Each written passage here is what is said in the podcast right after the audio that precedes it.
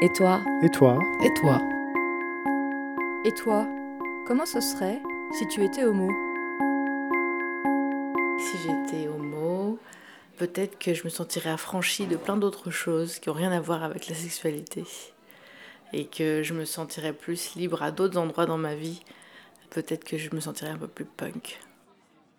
Euh, je pense que du côté de, ma famille, il n'y aurait pas eu de problème euh, d'acceptation. Je pense que ce serait plutôt au niveau de moi-même, de, de, venir à accepter de, de vivre ça en plein jour. Comment je me sentirais si j'étais homo et peut-être comme si j'étais euh, un noir aux États-Unis?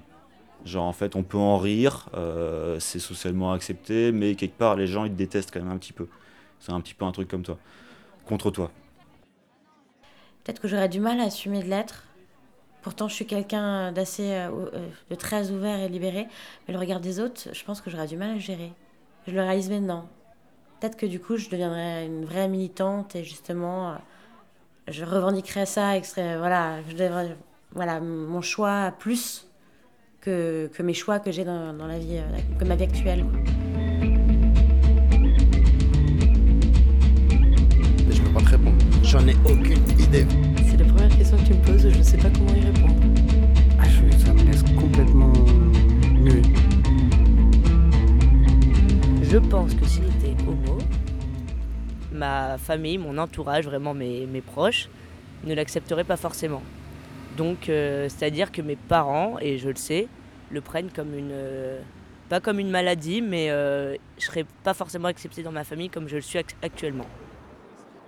Si je devais l'imaginer, j'imaginerais une sorte de bulle et une sorte de, de côté euh, doux et paisible. Si j'étais homo, ma vie serait peut-être vachement plus simple. Quand je vois des nanas avec des nanas, ça a l'air tellement plus simple. Elles ont l'air de tellement mieux se comprendre. Si demain j'étais homo, euh, ça m'embêterait euh, que les gens me voient parce que je suis homo et pas parce que je suis une personne.